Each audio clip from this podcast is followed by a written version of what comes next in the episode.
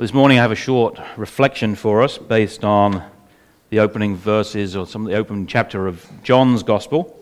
Perhaps not the one of the, the Gospels we turn to first and foremost to hear about the, the birth of Christ, because he tells it in a slightly different way, perhaps a more poetic way.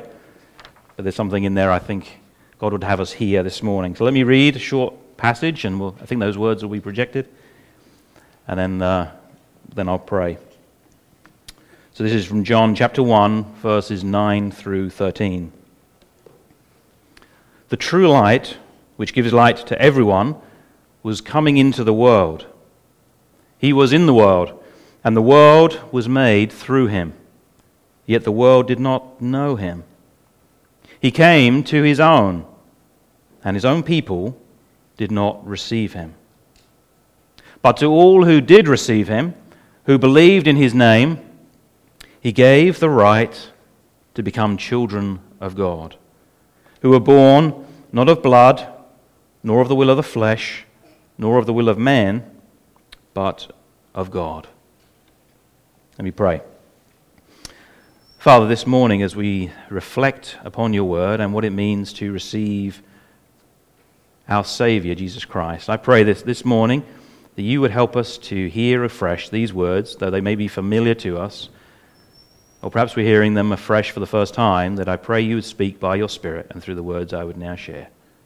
Amen.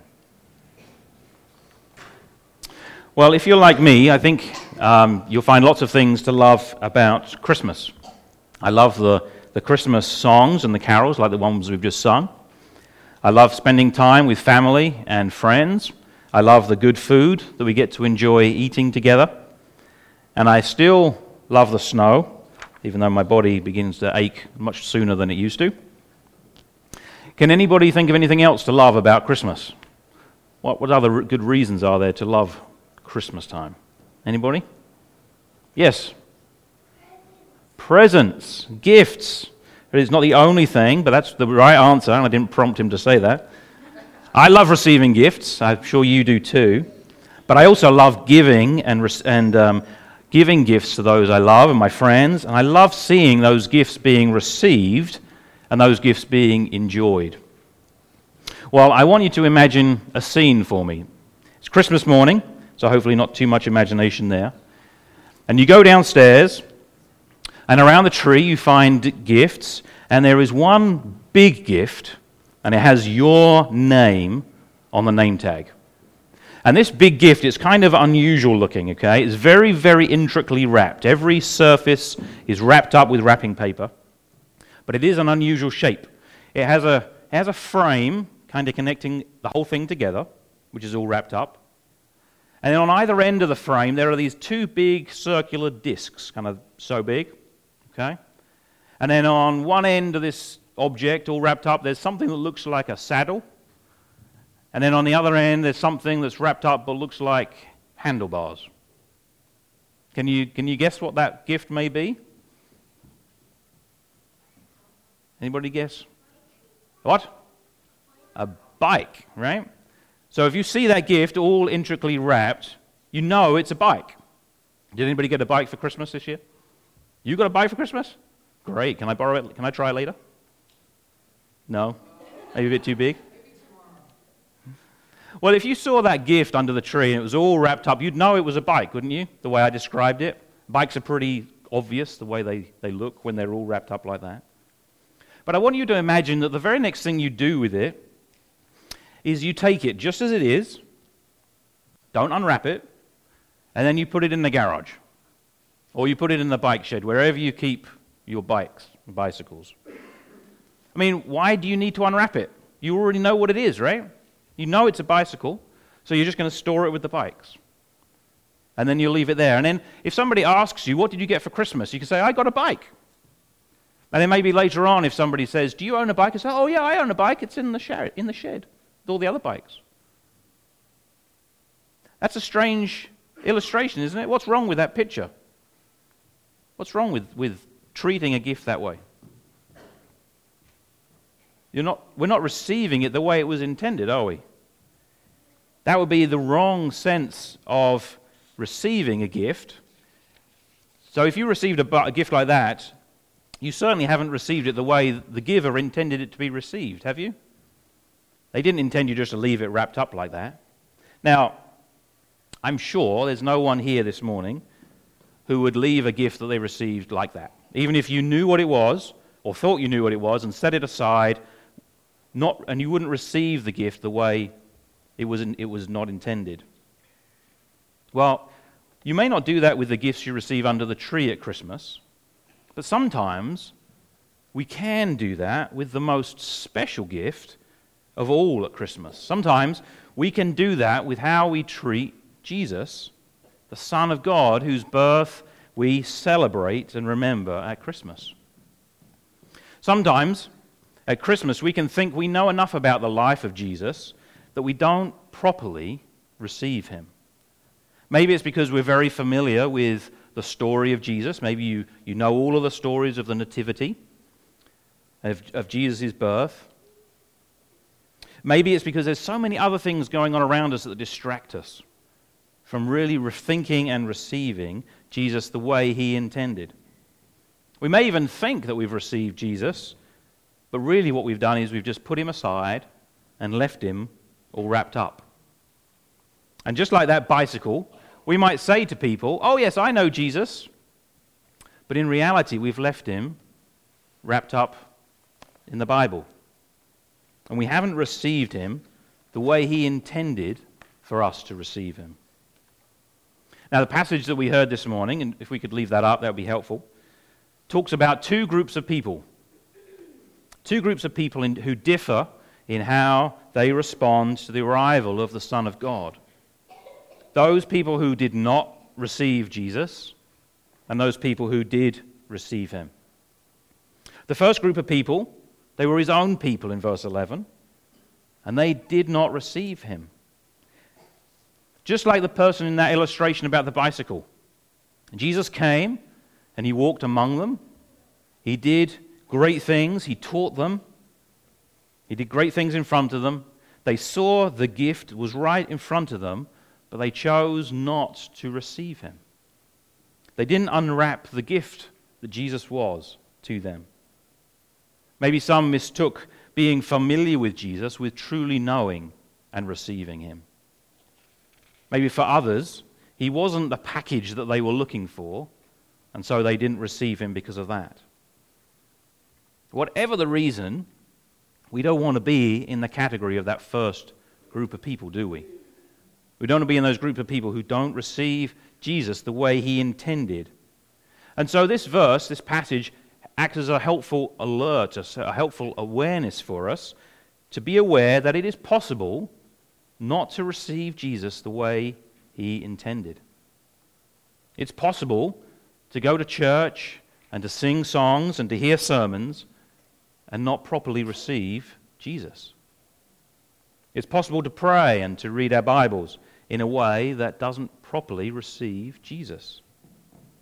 It's possible to champion keeping Christ in Christmas and not properly receive Jesus. We don't want those things to be true of us, do we? So, being alert to the danger of not properly receiving Jesus is a good thing to be aware of. It's something that we can just check and be alert to in ourselves. So, now that we're alert of that, let's look at the second group of people the people who did receive him the way he was intended, the group that we all want to be a part of, I'm sure. The second group is in verse 12, and they're the opposite of the first. They received Jesus the way he was intended. But what does that mean? What does it mean to receive Jesus the way he intended? Well, verse 12 goes on. It says, Those who received Jesus believed in his name. Now, Jesus was a, a popular, well known figure in Galilee and Judea where he lived people came to know him as the miracle worker and they would have known his name. And many people in the world today know Jesus is the central figure of Christianity. That's not the kind of knowing Jesus or believing in his name that it's talking about.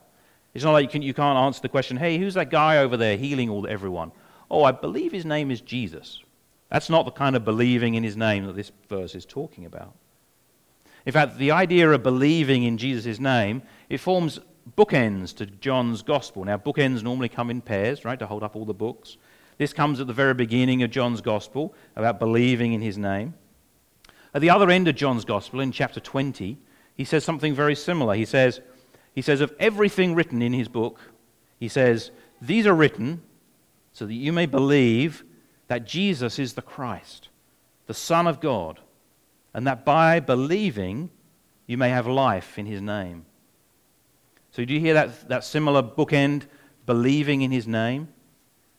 That's John's, um, what he's trying to get across in the whole of his book, that we would believe and have life in his name. So, that second group of people, the ones who received Jesus, they believed in his name, and they received new life. Or, in the words of verse 13 of our passage, they were born, born again of God. It should come as no surprise to anyone here this morning that you have already been born at least once. Okay? Hopefully that doesn't surprise you. But that's the problem.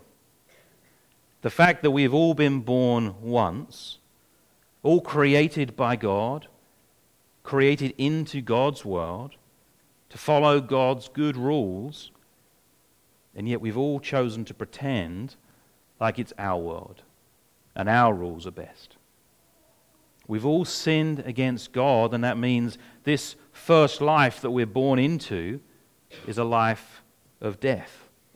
We'll all die at some point, young or old, and stand before God for Him to pass His righteous judgment upon us.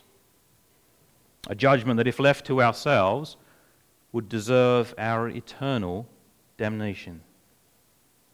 But this second group of people that we're looking at, they have received Jesus and they have found new birth into new life in his name. A life that is not full of fear of God as their righteous judge, but a life of love of God as their heavenly Father. That's what the name of Jesus means. To, be believe, to believe in his name, Jesus' name means God saves. So to properly receive Jesus and to believe in his name means to trust in him as the one who saves you from the judgment you deserve into the life that God would give us. That we receive him in the, as new life, as a child of God, to live according to our Father's ways. Jesus, the Son of God, saved us by being born a human baby, growing up as an adult, and living a perfect life the life that God intended you and I to live, and then exchanging with us on the cross his life for our own, his death for our own. And if you believe in this to be true for you, his new life is for you as well. The most special gift that we receive this Christmas is Jesus Christ.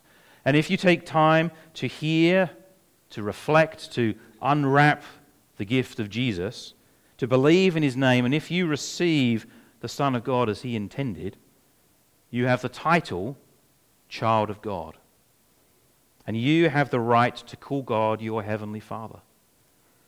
And you know him by his Holy Spirit. A pastor a little over a hundred years ago, a man called J.C. Ryle, said, Happy is the person who trusts not merely in vague notions of God's mercy and goodness, but in Jesus. I say it again. Happy is the person who trusts not merely in vague notions of God's mercy and goodness, but in Jesus. So, this Christmas, let's be alert to the fact that it is possible to know Jesus but not receive him as he intended. So, let's take time to receive him properly and to delight in Him as our Savior. Perhaps that means taking some time, even just today or in the next few days, to take an unhurried read through maybe a book of the Bible, asking God to speak to you and, and pray through what you read and what you hear from Him. Maybe it means, again, in the next few days, maybe in a family gathering or gathering with friends, sharing your testimony of what God has done in your life. Maybe as when you uh, came to be a Christian or just recently and what God has been doing, and talk about your delight in Jesus. Maybe it even means putting your trust in Him for the very first time. and receiving the new life that He has on offer to you. Whatever it means, let us still our hearts today to unwrap the gift of the Son of God, born of God to the Virgin Mary, that we too may be born of God and be numbered among His children. Let me pray. Dear Heavenly Father, we thank you that in your Son, Jesus Christ, we have hope. Hope for new birth into new life to be called your children, that we may call you Heavenly Father. Lord, I pray that you would help all of us this morning to receive him rightly, as he intended this morning, as our Savior, as our Lord, as the one who goes before us, as the firstborn in Christ, in God, that we might know great fellowship with you and delight in him. Lord, I pray, do this in Jesus' name.